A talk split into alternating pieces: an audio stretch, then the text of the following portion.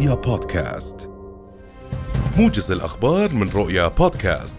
عثرت كوادر الدفاع المدني على جثة الطفل يوسف البلوي 13 عاما في سيل الزرقاء والذي جرفته السيول في منطقة أبو الزيغان في محافظة الزرقاء يوم أمس.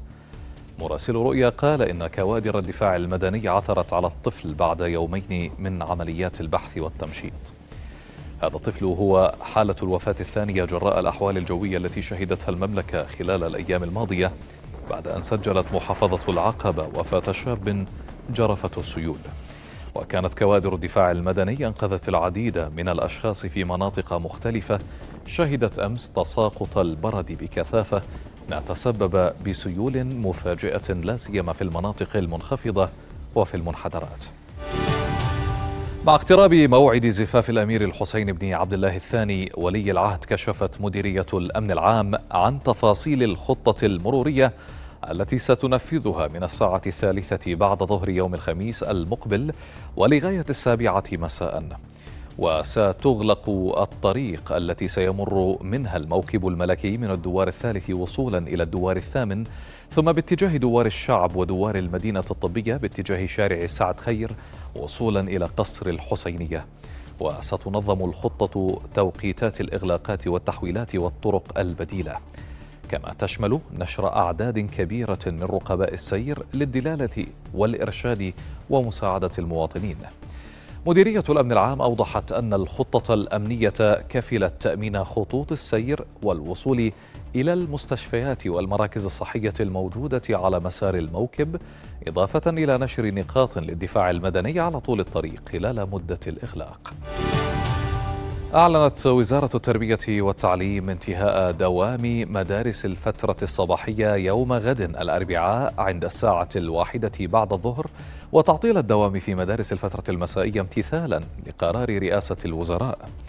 ونص القرار على أن ينتهي دوام يوم الحادي والثلاثين من أيار عند الساعة الواحدة ظهرا وأن يكون الأول من حزيران عطلة للقطاع العام والخاص.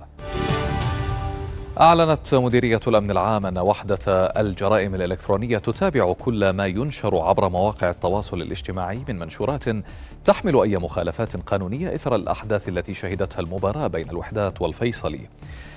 وأكدت المديرية أنه سيتم ضبط كل من يقوم بنشر مثل تلك المنشورات والتعميم عليهم وإحالتهم إلى القضاء وكان حكم مباراة الفيصل والوحدات في بطولة القدس والكرامة قد أوقف المباراة قبل نهايتها بدقائق على وقع اشتباك حصل بين لاعبي الفيصل وحكم المباراة وتدخل الجمهور حيث نزل إلى الملعب. أصيب جندي إسرائيلي بجروح متوسطة إثر إطلاق نار في مخيم نور شمس بالضفة الغربية وذلك بعد اقتحام قوات الاحتلال المخيم شرق طول كرم فجر اليوم.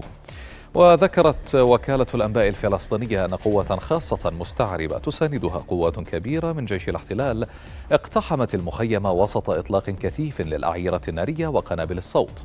كما فجرت أبواب منازل عدد من الفلسطينيين وفتشتها وخربت محتوياتها دون أن يبلغ عن اعتقالات. مراسل رؤيا أفاد أيضا بانسحاب قوات الاحتلال من مخيم عسكر القديم شرق نابلس عقب اقتحامه فجر اليوم وتصدي المقاومين لها بإطلاق النار.